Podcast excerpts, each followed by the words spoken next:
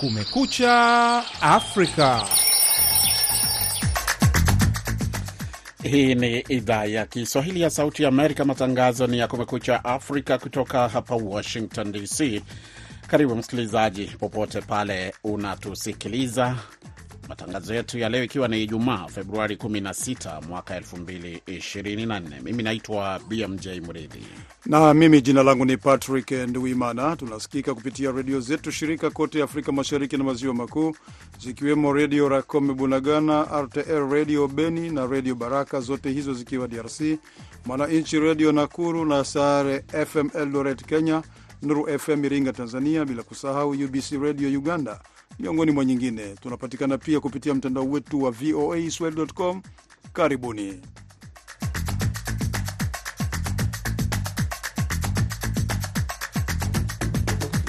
Katika matangazo yetu asubuhi ya leo, waandamanaji wafurika barabara za mji wa Bukavu, Kivu Kusini kule DRC, katika kile wanachosema ni kuwaunga mkono wenzao katika jimbo la Kivu Kaskazini ambako usalama umezorota zaidi katika siku za karibuni.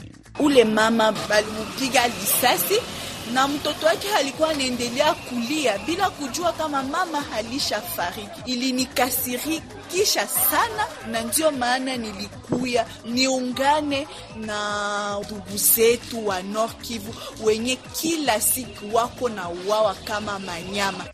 Na katika habari nyingine, mamilioni ya Wakenya wanaendelea kulalamika kupanda kwa gharama ya maisha, hali ambayo kwa kiasi kikubwa imesababishwa na juhudi za serikali ya nchi hiyo za kudhibiti deni la umma linalozidi kuongezeka. Saa hii huwezi nunua hata nyama nusu kilo. Watoto kama uko naye wanakula sukuma kuanzia tarehe moja mpaka mwisho wa mwezi. Ukibadilisha kitu mzuri ni kama umeena Utayasikia hayo na mengine mengi katika matangazo yetu haya ya takriban dakika 30 kutoka hapa jiji kuu la Marekani, Washington DC. Kabla ya kusikiliza yalojiri kutoka kwa waandishi wetu, ni mpisha mwenzangu Patrick Ndwimana akusomee habari za dunia.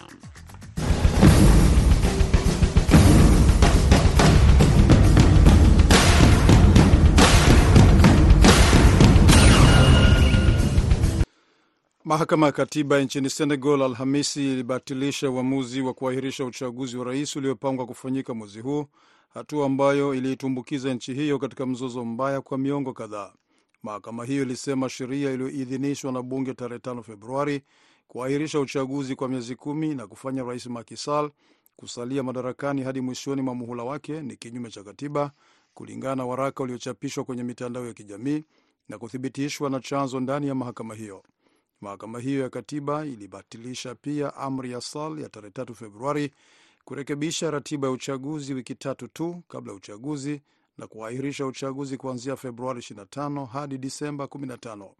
Hatua ya Sall ilizua malalamiko makubwa kutoka kwa upinzani na mashirika ya kiraia ya Senegal ambayo iliitaja kama mapinduzi ya kikatiba. Ilichochea pia maandamano ambapo watu watatu waliuawa na wengine kadhaa kukamatwa. Mawaziri wa Burkina Faso, Mali na Niger walikutana katika mji mkuu wa Burkina Faso Alhamisi kujadili kuunda shirikisho, kulingana na mwandishi wa shirika la habari la AFP. Serikali hizo tatu za kijeshi mwezi Septemba ziliunda mkataba wa ulinzi na uchumi, muungano wa nchi za Sahel AES. Waziri wa ulinzi wa Burkina Faso Jenerali Kasum Kulibali alisema mazungumzo ya Wagadugu ilikuwa fursa ya kuendelea kutekeleza mikataba mikakati na taratibu na muundo wa kisheria kwa ajili ya shirikisho. Taratibu hizo zitaruhusu muungano wetu na shirikisho kufanya kazi kwa ufanisi na kwa furaha kubwa ya wananchi wa nchi hizi tatu, mwenzake wa Niger Jenerali Salifu Modi alisema. Mawaziri wa mambo ya nje wa mataifa hayo matatu wanaunga mkono uundaji wa shirikisho kama sehemu ya lengo la muda mrefu la kuziunga nchi hizo jirani za Afrika Magharibi ndani ya shirikisho kwenye mkutano wa mwezi Disemba katika mji mkuu wa Mali wa Bamako. Nigeria na Uingereza zimetia saini mkataba wa makubaliano ya kibiashara mwishoni mwa ziara ya siku tatu ya waziri wa biashara wa Uingereza Kem Badenoch nchini Nigeria. Makubaliano hayo yatawezesha nchi hizo mbili kubadilishana utaalamu wa kisheria katika maswala ya biashara ya kimataifa. Mwandishi wetu wa Lagos Collins Atohengbe anaarifu zaidi.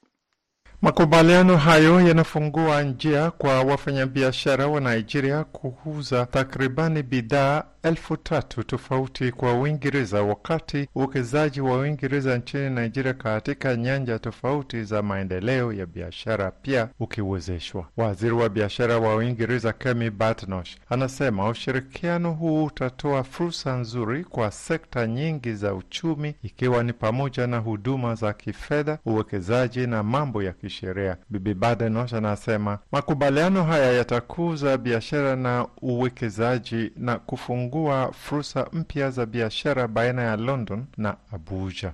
Katika majibu yake, waziri wa biashara na uwekezaji wa Nigeria Doris Uzoka Anita anasema Nigeria itaondoa vizuizi vinavyowazuia wanasheria wa Uingereza kutoa huduma wa kisheria ya kimataifa nchini Nigeria kwa faida ya raia wa mataifa yote mawili. Balozi wa Uingereza nchini Nigeria, Daktari Richard Montgomery alibainisha kuwa ni mara ya kwanza Uingereza inaingia katika ushirikiano wa kibiashara wa aina hii na nchi ya Afrika. Kutoka Lagos, jina langu ni Collins Atohengwi kwa Sauti ya Amerika, Washington. Unaendelea kusikiliza habari za Kumekucha Afrika kutoka studio za Sauti ya Amerika, Washington DC. Marekani na serikali ya Somalia Alhamisi walisaini mkataba wa usalama ambao waliuelezea kama wa kujenga jeshi la Somalia linalofanya kazi kwa ufanisi, lenye uwezo wa kuchukua majukumu ya kiusalama na kupambana dhidi ya wanamgambo wa Al-Shabab. Katika hafla iliyoongozwa na rais wa Somalia Hassan Sheikh Mohamud mjini Mogadishu, nchi hizo mbili zilisaini makubaliano ya awali kwa ajili ya ujenzi wa kambi tano za kijeshi kwa jeshi la taifa la Somalia. Kulingana na taarifa ya shirika la habari la serikali ya Somalia, SONA, kambi hizo zitakuwa za kikosi cha Danab, kitengo maalum cha jeshi kilichopewa mafunzo na Marekani. Ndani ya miezi kadhaa tunatarajia kufikia idadi ya wanajeshi elfu tatu wa kikosi cha Danab kilichoundwa mwaka 2017. Kikosi hicho cha Danab kinaandaliwa pia kukabidhiwa majukumu mengi yanayohitaji kuimarisha jeshi na tayari kimepewa jukumu la kuajiri na kutoa mafunzo, alisema Molly Fee, waziri mdogo wa Marekani wa mambo ya nje anayehusika na masuala ya Afrika. Fee ambaye alikuwa kwenye hafla hiyo alisema Marekani inaisaidia Somalia ili jeshi lake liwashinde wanamgambo wa Al-Shabab. Israel Alhamisi ilipeleka wanajeshi katika hospitali ya Gaza ambako imesema huenda mateka wanashikiliwa humo, huku madaktari wakionya kuwa kituo, kituo hicho muhimu cha kutoa matibabu kinafanya kazi katika mazingira magumu sana. Uvamizi huo unajiri siku chache baada ya mapigano makali kati ya wanajeshi wa Israel na wanamgambo wa Hamas karibu na hospitali ya Nasser huko Khan Yunis, moja ya vituo vikuu vya afya kusini mwa Gaza na hospitali pekee ambayo bado inafanya kazi katika eneo hilo.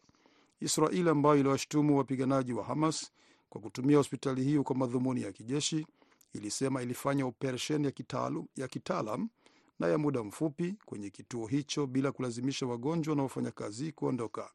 Msemaji wa jeshi la Israel Daniel Hagari alisema kulikuwa na taarifa za kuaminika za kijasusi kutoka kwa vyanzo mbalimbali, wakiwemo mateka walioachiwa huru zikibaini kuwa Hamas ilishikilia mateka katika hospitali ya Nasser huko Khan Yunis na kwamba huenda kuna maiti za mateka ndani ya hospitali hiyo. Wizara ya afya huko Gaza iliyo chini ya utawala wa Hamas iliripoti kwamba maelfu ya watu ambao walitafuta hifadhi katika jengo hilo, wakiwemo wagonjwa, walilazimika kuondoka katika siku za karibuni.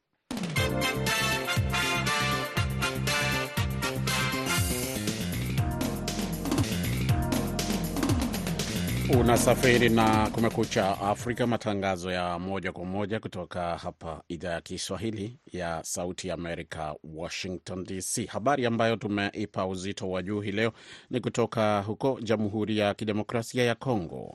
Waandamanaji jana walifurika barabara za mji wa Bukavu katika jimbo la Kivu Kusini katika taifa hilo katika kile wanachosema ni kuwaunga mkono wenzao katika jimbo jirani la Kivu Kaskazini ambako usalama umezorota zaidi katika siku za karibuni. Kwa mengi zaidi, tuungane na mwenzetu Mitima De Lochans.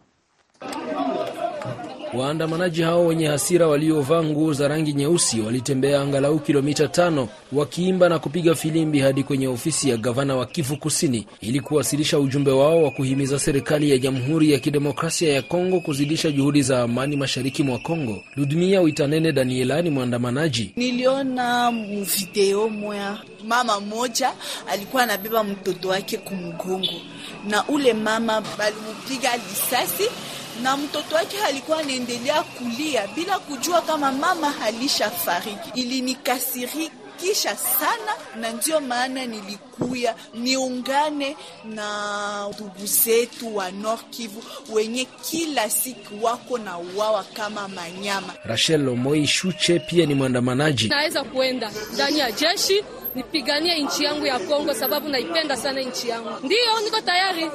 Naambia serikali angalie namna gisi ya kurenforce arme yetu, tuangalie gisi pamoja tunaweza kupiganisha adui na kulibere nchi yetu ili amani irudie. Kwenye mabango, waandamanaji waliandika ujumbe tofauti wakishotea kidole kile wanachokiita kuwa unafiki wa Umoja wa Mataifa katika kuchochea vurugu za kiusalama mashariki mwa Kongo. Wakati wa maandamano hayo, ofisi na maduka kadhaa yanayomilikiwa na wageni kama vile raia wa Lebanon, Ufaransa na kadhalika zilifunga milango yake na kufungua baadaye kwa sababu za kiusalama. Adrien Zawadi ni msimamizi wa ofisi ya uratibu wa asasi za kiraia Kivu Kusini. kuweza kukumbusha government yetu kama wanafanya siku mingi wanatulaga kama watamaliza vita. Sasa miaka inaendelea kupita, watu wanauawa na jeshi letu haiwezi kugomboa nchi yetu. Tunapenda umoja wa nchi yetu na tunalomba wale watu wa community international wasiopenda kututetea waondoke katika nchi yetu. Kila siku tutakuwa tukiandamana mpaka siku nchi yetu itagombolewa. Alipopokea barua ya malalamiko ya raia wa Kivu Kusini, gavana kwa muda wa Kivu Kusini Mark Malago Kashekere amepongeza waandamanaji na kuwahakikishia kwamba FARDC ziko kutere na biko napiganisha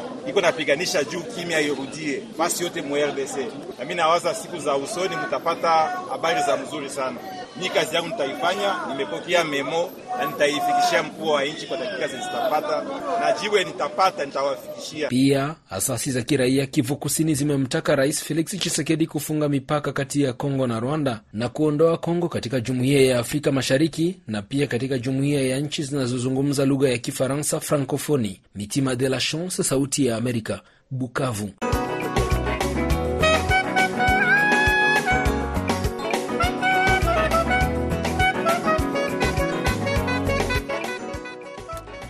Ukiwa Bukavu, ukiwa Goma, Nairobi, Dar es Salaam, Kampala au hata Kinshasa, matangazo ni ya idhaa ya Kiswahili ya Sauti Amerika, haya yakiwa ni ya Kumekucha Afrika. Nampisha tena mwenzangu Patrick Ndwimana aendelee na habari za dunia.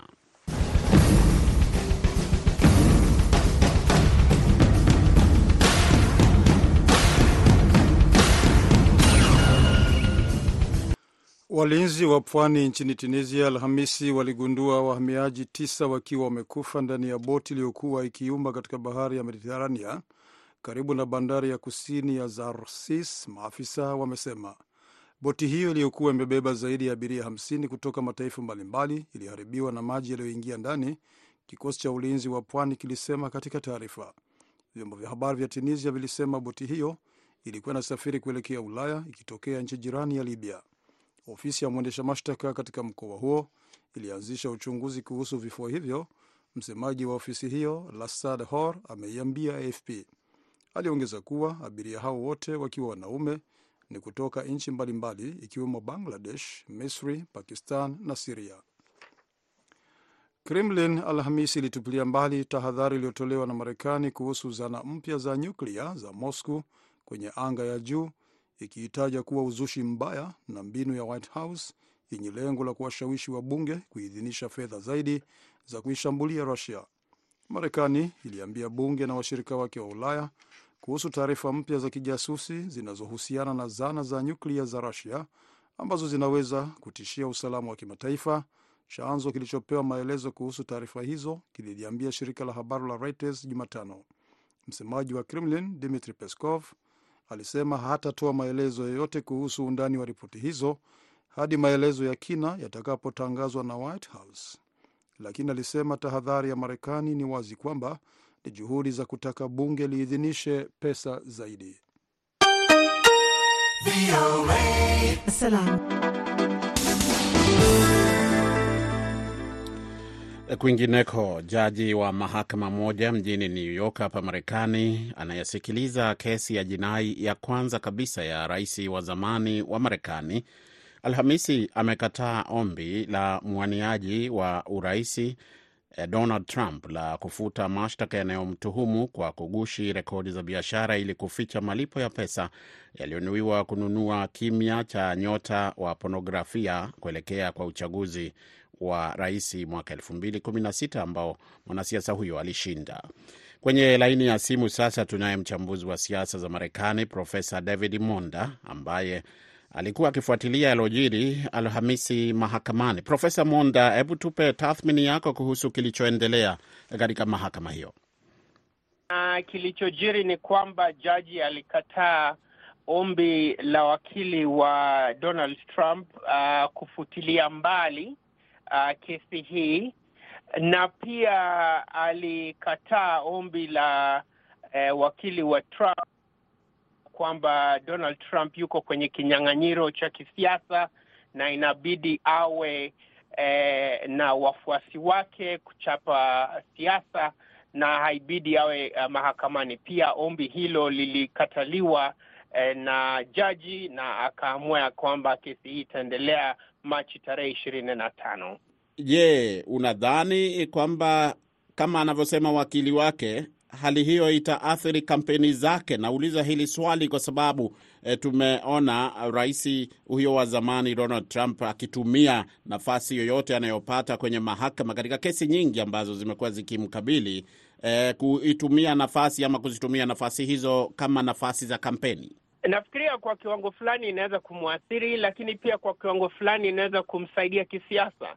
Itamsaidia kisiasa, manake kwa wafuasi wake ataonyesha dhahiri shahiri ya kwamba hii ni kesi mojawapo inayotumiwa uh, ingawa sio kweli, lakini inayotumiwa na serikali ya Joe Biden eh, kujaribu kuhakikisha kwamba anapigwa kalamu na kushindwa kwa uchaguzi wa uh, mwaka huu kwa kinyang'anyiro dhidi ya Joe Biden.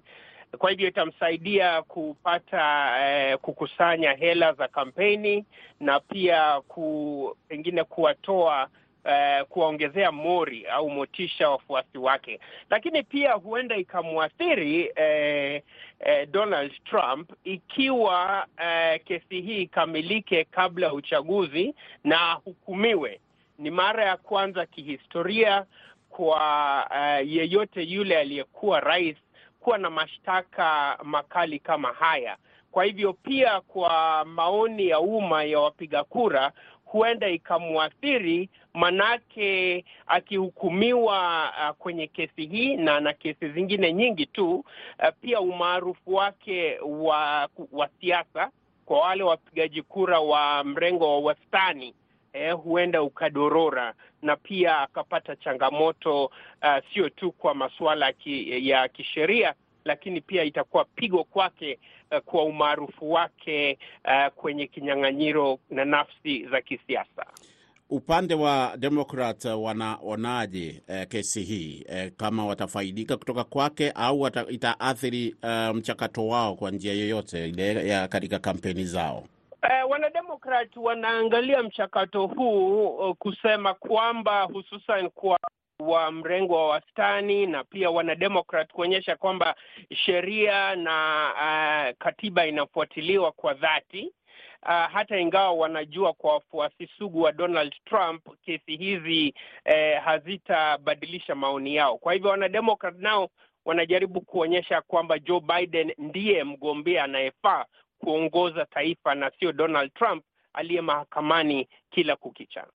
Shukran za dhati kwa Profesa David Monda, mchambuzi wa siasa za Marekani, ambaye amezungumza nasi moja kwa moja kwa njia ya simu kutoka mjini New York. Otimbi na Timbelio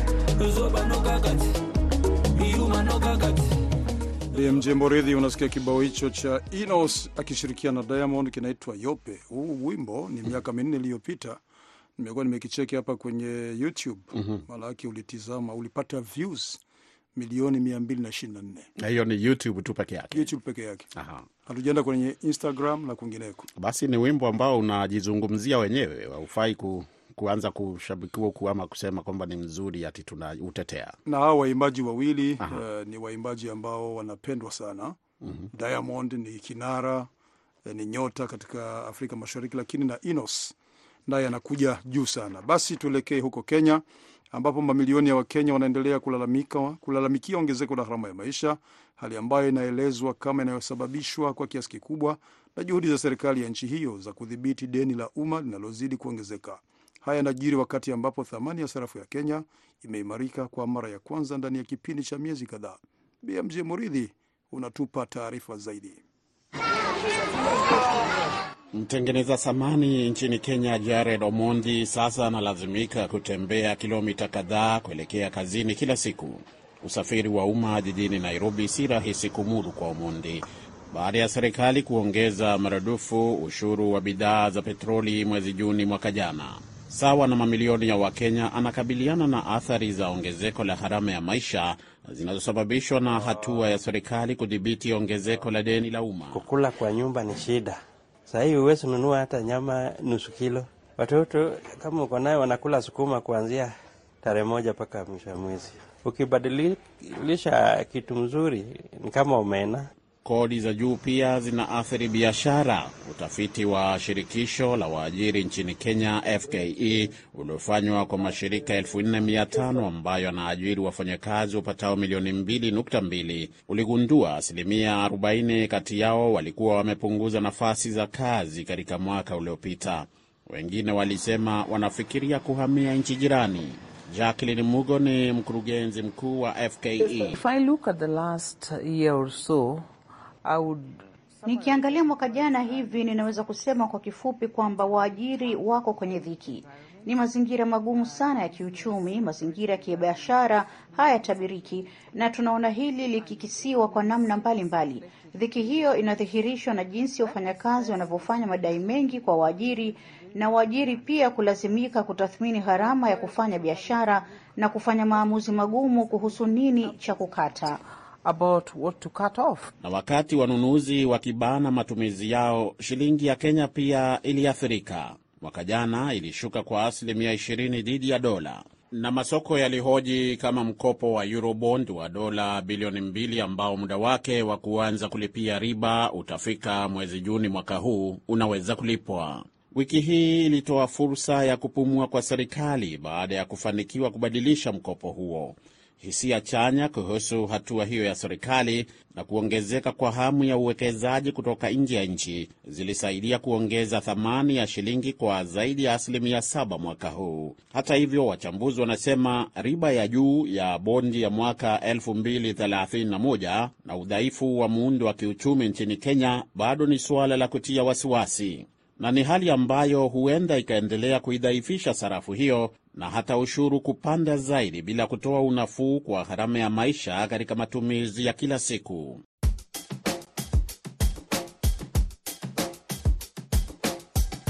VOA Mitaani.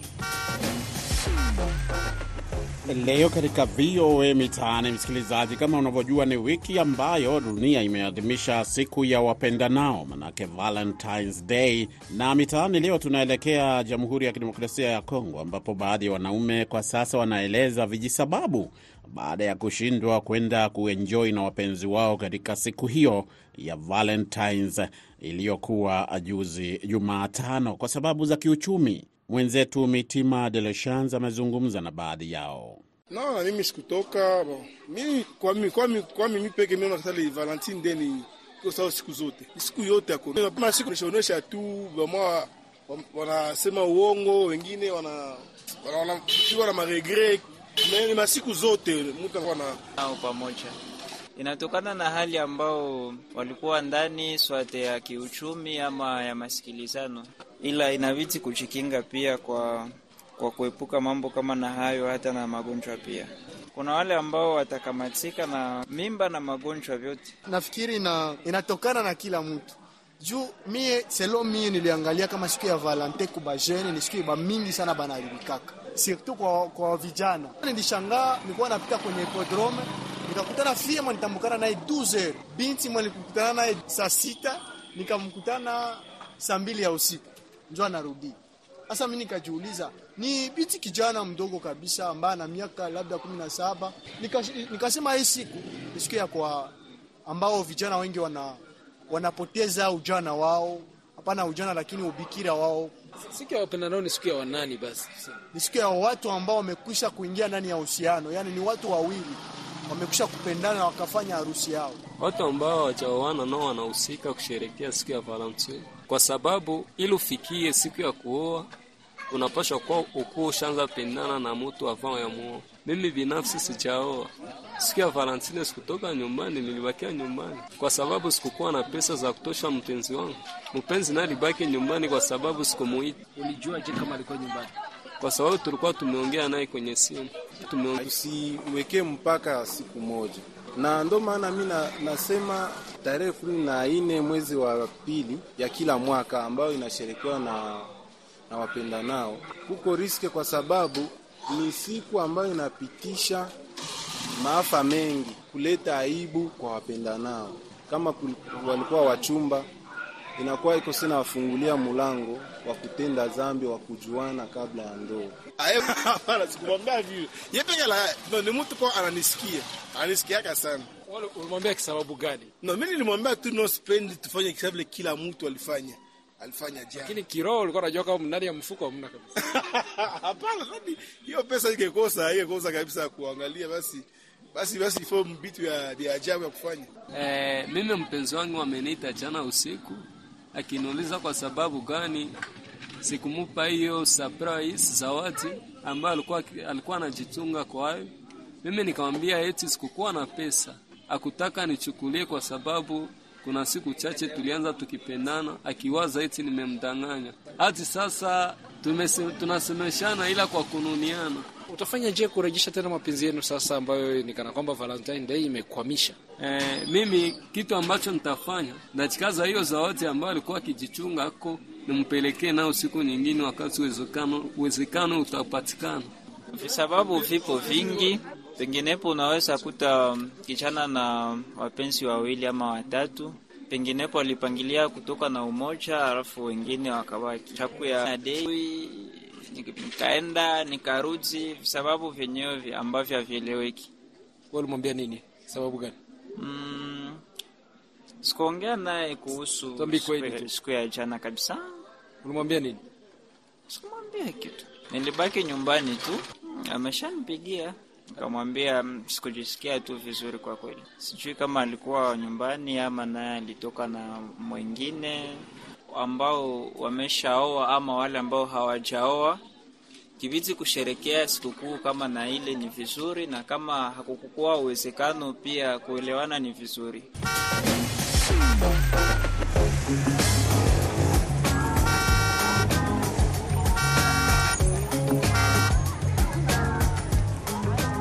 Makala ya VOA Mitaani, msikilizaji, hukujia kila Ijumaa wakati kama walio. Usikose kuungana nasi wiki kesho kwa mengine, kusikia yale yanayojiri kwenye mitaa ya miji na mitaa mingine mbalimbali.